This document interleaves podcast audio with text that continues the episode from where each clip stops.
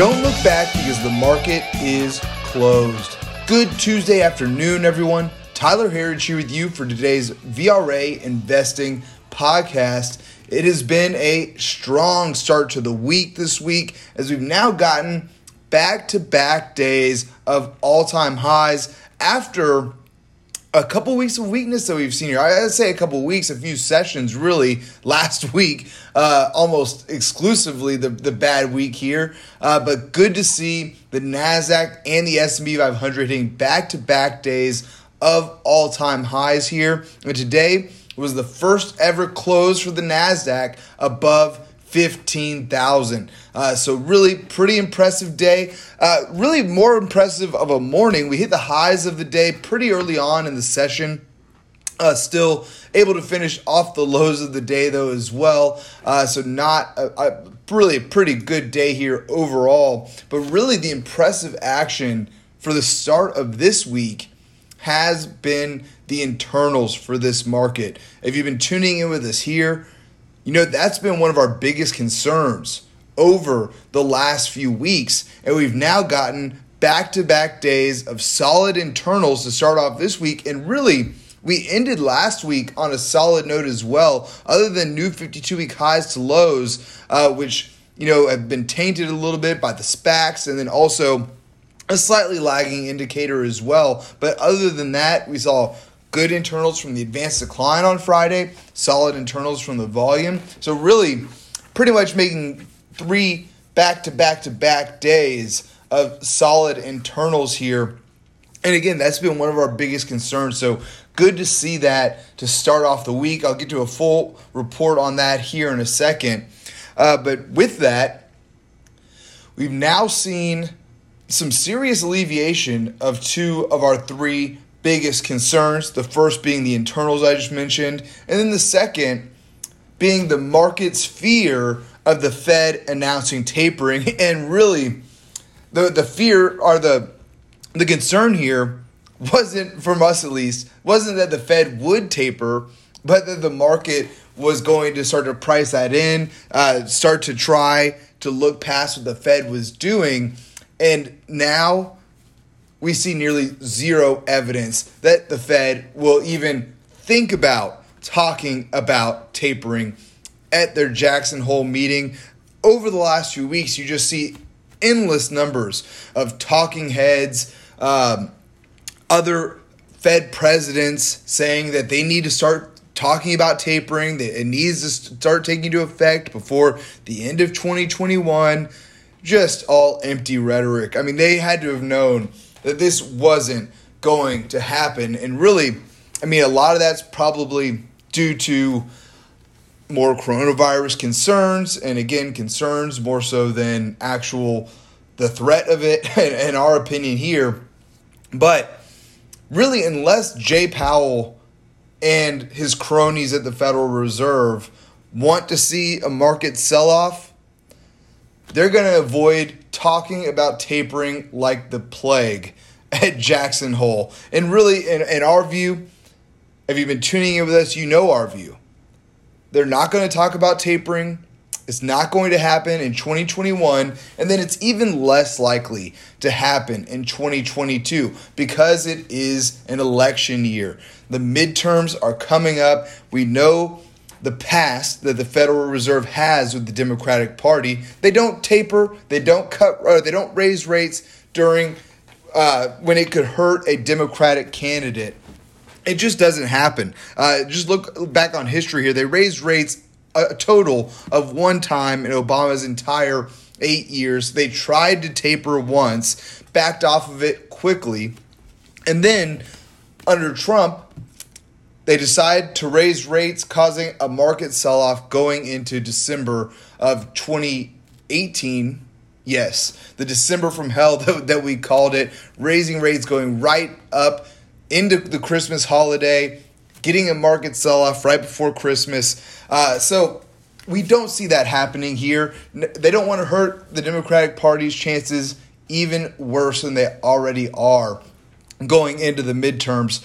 Uh, really, unless they find a way to really feel like they they can rig the midterms, they won't even think about thinking about raising rates and highly unlikely that they'll start to taper either. So, those concerns have been lifted from the market, but the one area that we're not out of the woods yet is seasonality. We're still in what is historically the weakest part of the year, going back to 1950, this time period right here, from the end of August and into September, is historically the worst time to be in the market. But as we've seen over the last, really the last two years especially, these historical statistics haven't held up that well. Um, so, you know, as long as these internals continue to improve, it may not matter much to this market. But, uh, you know, we could get a little bit of a slow into the summer here. Uh, we'll see what happens. But if these internals continue to improve like we've seen, we might get an upgrade from the VRA investing system from 9 out of 12 screens where we are right now to 10 out of 12 screens. And again, this, those historical numbers may not come into play too much. We'll follow price on that one before we begin to follow the historical numbers. The markets love proving as many people wrong as possible, and I know that those historical figures have made their rounds. A lot of people bared up, uh, especially after what happened last week. That started that sentiment has started to shift now, uh, but again, we could get back to 10 out of 12 screens bullish here, and those historical numbers may not matter too much. We'll see. Uh, so today we also got a big rebound in Chinese stocks. Uh, Cathie Wood and ARK and Company have already begun to buy back some of the Chinese stocks they recently sold. Specifically, JD.com is one that they have started nibbling at at least. Uh, so some of the sentiment is starting to turn you know, some people starting to bottom fish on these Chinese stocks, thinking that maybe the worst of their policy decisions may be behind them here. They may very well be. Still a little early to tell, though.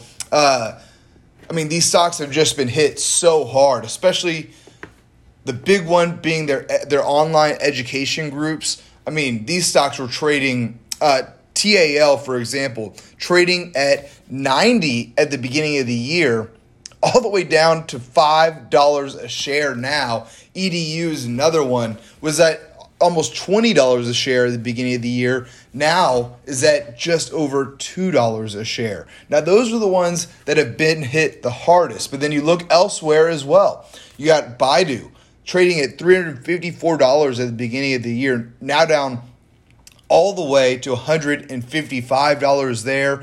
Uh, Alibaba I mean, just the, the stories are incredible, especially when you think about Jack Ma, the previous richest man in all of China, just disappearing, uh, not making public appearances uh, other than state sponsored public appearances.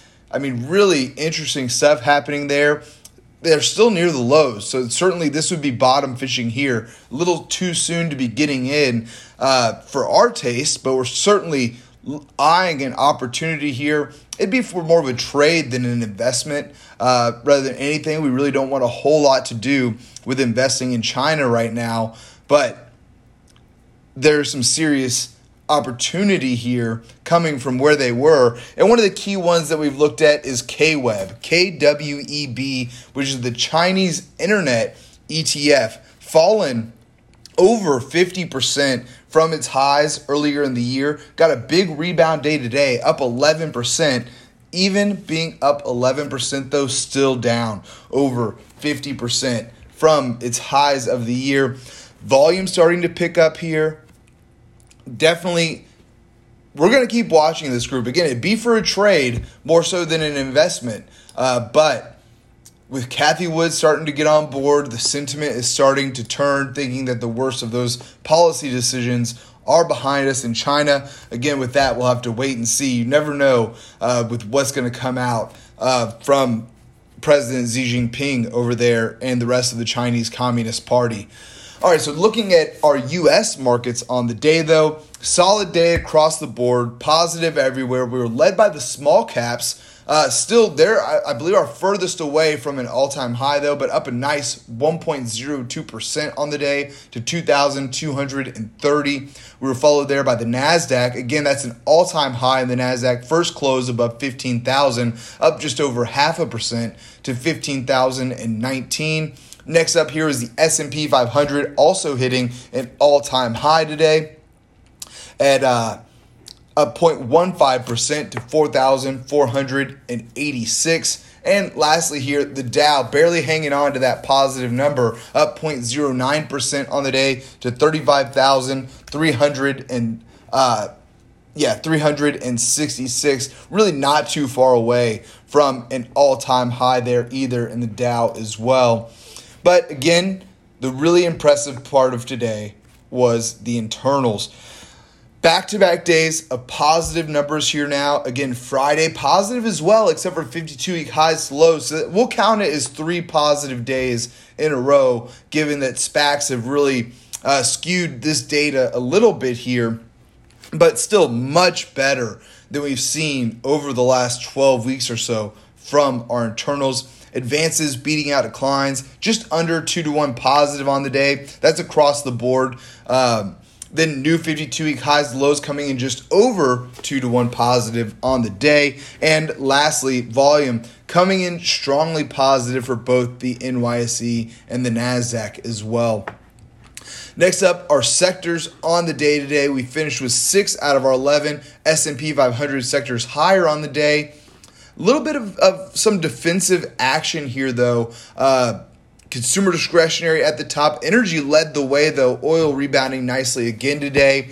Then next up were materials, financials, and industrials. Then our laggards were consumer staples, real estate, and utilities. Tech was higher earlier in the, sec- the session. XLK, the tech ETF, hit an all time high earlier in the day before pulling all the way back to finish down just one tenth of 1%. So, not a big down day or anything here. We have started to reach overbought levels here, though. Uh, that is based on our, our VRA investing system. That's not what we want to get in. So, uh, not exactly what you want to see. But the semis were able to finish just slightly positive on the day to day as well. You want to see them leading the way though, and compared to the NASDAQ, they did not do that today. SMH, the semiconductor ETF, up just 0.07% on the day to day. And lastly for today, our VRA commodity watch gold roughly flat on the day, uh, down just 0.02% to $1,805 an ounce. Silver up right now, just about 1% on the day today to $23.88 an ounce. Copper up four tenths of 1% to $4.25 a pound. And oil, as I mentioned earlier, rallying today up 3% to $67.67 a barrel. And then lastly for today, Bitcoin, which has had a big move recently, taking a little bit of a breather today now down 2.17% to 48,189 a Bitcoin. Folks, that is all that we have time for here today. Please be sure to subscribe to receive our VRA podcast every day at the market close. You can sign up at VRAinsider.com, click the podcast link at the top, and we'd love to have you with us. Thanks again for tuning in. Until next time, we'll see you back here tomorrow for the close.